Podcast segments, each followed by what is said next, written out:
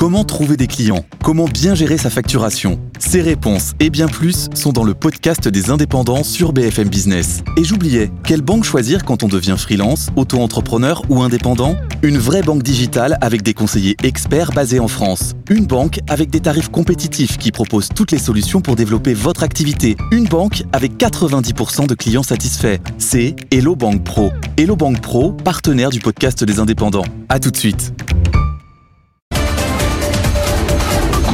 Good Morning Business. Le débat. À 7h11, cette drôle d'idée du gouvernement. Autoriser la vente à perte pour euh, l'essence, c'est-à-dire qu'il est à court d'idées, hein, il a plus d'argent pour financer le prix du carburant, tant mieux d'ailleurs. Euh, et du coup, l'idée de Elisabeth Borne, c'est d'autoriser la vente à perte. Ouais, alors, Voilà. j'ai- pas d'argument pour défendre le gouvernement. Alors, je vais, euh, fidèle à la tradition de notre rendez-vous, je vais faire trois remarques. Euh, la première remarque, c'est que. euh, Je réclame des droits d'auteur. oui, oui, bah, j'accorde le droit d'auteur.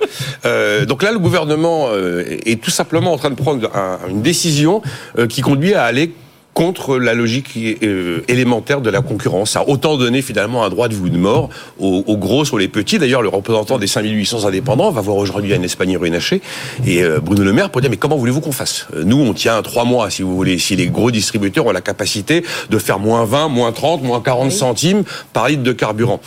Il est possible d'ailleurs que l'inscription dans la loi de cette mesure mette un seuil limite en dessous duquel on n'aura pas le droit de descendre pour éviter que le trépas des petits soit trop rapide. La, la- la- la deuxième remarque qui me vient, c'est que on est vraiment, vous le disiez, euh, qui, n'a pas d'argent, on est vraiment face à un, exé- un exécutif fauché.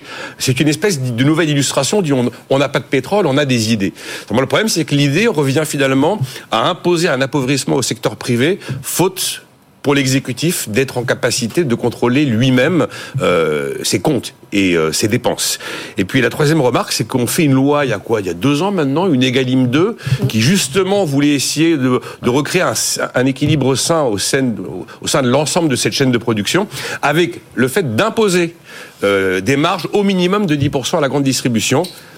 Et donc, à la faveur d'une opportunité politique et d'un moment particulier, on décide de faire un texte qui va complètement à contre-courant de ce qu'on a dé- déjà précédemment euh, inscrit dans la loi. Je considère, si vous voulez, qu'il y a trois incohérences qui font que j'ai pas d'argument pour euh, justifier cette décision prise dans l'urgence. Ah, ça va fonctionner, c'est le principe des soldes, hein, autoriser la vente à perte. Olivier. Véran attend 45 40 centimes euh, 50, sur des opérations Oui, bah, euh, commerciales. Ça ne peut être que ça, que des opérations promotionnelles Ah, euh, d'un coup. On n'a fait, aucune hein, idée de la date chez de mise en euh. Oui, mais bien sûr. 6 mais tout- novembre. Mais de toute façon, c'est très. Enfin, ceux qui ont observé ça dans la grande distribution savent que les carburants sont un produit d'appel, que généralement vous faites un, euh, un, un appel d'air avec les carburants et que derrière vous allez monter la marge de, de certains produits vendus en magasin. Par exemple, alimentaire Mais par exemple Par alimentaire.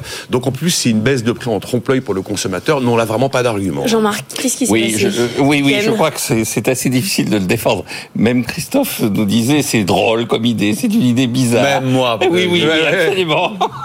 Essayer- donc je, je vois pas qui pourrait quelque part défendre cette idée Non, bizarre, mais il y, avait, drôle. il y avait Dominique Schelcher, par exemple, chez Système U, qui demandait ça, à lui, par exemple. Oui, oui. Alors effectivement, euh, donc on a trouvé quelqu'un pour la défendre cette idée Ah, un grand distributeur. Un grand distributeur. Mais il, Voilà. il a tout intérêt, le grand distributeur. Alors, c'est le gagnant de l'histoire. Par rapport, par rapport aux trois remarques de Nicolas, je vais en rajouter trois. Mhm. D'abord, la première remarque, c'est que euh, on voit bien que euh, face à ce qu'on ce qu'on appelle encore de l'inflation, on n'est pas dans la situation des années 70, parce que dans les années 70, on prenait aux uns pour donner aux autres au travers de la hausse des prix, mais ceux qui encaissaient, ceux qui en bénéficiaient, c'était une partie de la population. C'était un mouvement de redistribution interne à l'économie nationale. Là, le mouvement de redistribution, il est appuyé sur la hausse du prix du pétrole, donc c'est une ponction sur notre richesse. Et donc, on essaie de mentir à la population, c'est-à-dire, on essaie de lui faire croire qu'elle peut continuer à être aussi riche qu'auparavant, alors qu'il y a eu une ponction sur la création de richesse. Donc, quelque part, il faut prendre cette ponction à quelqu'un et on le reporte dans le temps. Au lieu Et de quand le vous prendre... dites une ponction, vous parlez de l'Arabie Saoudite euh, Oui, c'est absolument. ça. Oui, la hausse du prix du pétrole, Celui ça fait pa- voilà, une partie de notre production part en Arabie C'était le Saoudite. cas des années 70 aussi. Hein. Oui, mais enfin, il y avait quand même l'essentiel de l'inflation n'était pas lié uniquement au choc pétrolier. Elle avait commencé dès 1966. Les grandes pics d'inflation, c'est 66, 68, etc. L'inflation qui suit mai 68, c'est vraiment une ponction faite par les entreprises pour récupérer euh, ce qu'elles ont donné aux salariés. Ouais. Donc euh, là, il y a quand même une sorte de mensonge. Le, le deuxième élément, c'est que pour préserver le pouvoir d'achat, il y a d'autres techniques. On a revalorisé le SMIC six fois en euh, 24 mois. On va continuer, il va être valorisé au 1er janvier. Donc le pouvoir d'achat des plus défavorisés est protégé. Donc on s'engage dans des mesures qui en fait ne privilégient pas, ne favorisent pas ceux qu'on devrait favoriser, c'est-à-dire ceux qui sont euh, dans une situation la plus délicate, mais qui va bénéficier Tout le monde. à tout le monde. Il faut rappeler que les plus riches, c'est normal d'ailleurs, euh, consomment deux fois plus d'essence que les plus et- et, modestes. donc c'est une mesure qui est une mesure euh, Robin Hood in reverse, c'est-à-dire c'est c'est Robin des Bois inversé, c'est-à-dire on favorise plutôt les riches en prenant de l'argent sur les usagers, les contribuables de la génération future. Et puis la troisième, ce sera la citation latine. Alors là, ça tombe de soi, il n'y a pas besoin d'avoir fait beaucoup. Ah, moi, de je suis déçu. J'attendais un argument que vous n'avez même pas donné. Je suis effondré euh, par Nicolas et par vous, Jean-Marc. Ah bon L'argument écologique. On, on le Ah, signale. Ah, Ah ben ça, ça, Ah, vous avez oublié. Ah, bah, ça, vous avez oublié. ça va dire, oui, mais ça, va dire votre ça devient Ah redondant, oui, oui. Christophe, de le rappeler qu'effectivement, Mais- on mais- fait... mais la, la- la- la citation latine, quos Jupiter. Alors suivant qu'on est dans Virgile ou dans la tradition latine, c'est de mentat ou insanos. Tout le monde connaît ça en français. Jup- L'idée à la noix nous mène dans le mur. c'est Et ça voilà. Jupiter rend fou ceux qu'il veut perdre. Jupiter est en train de les rendre fous.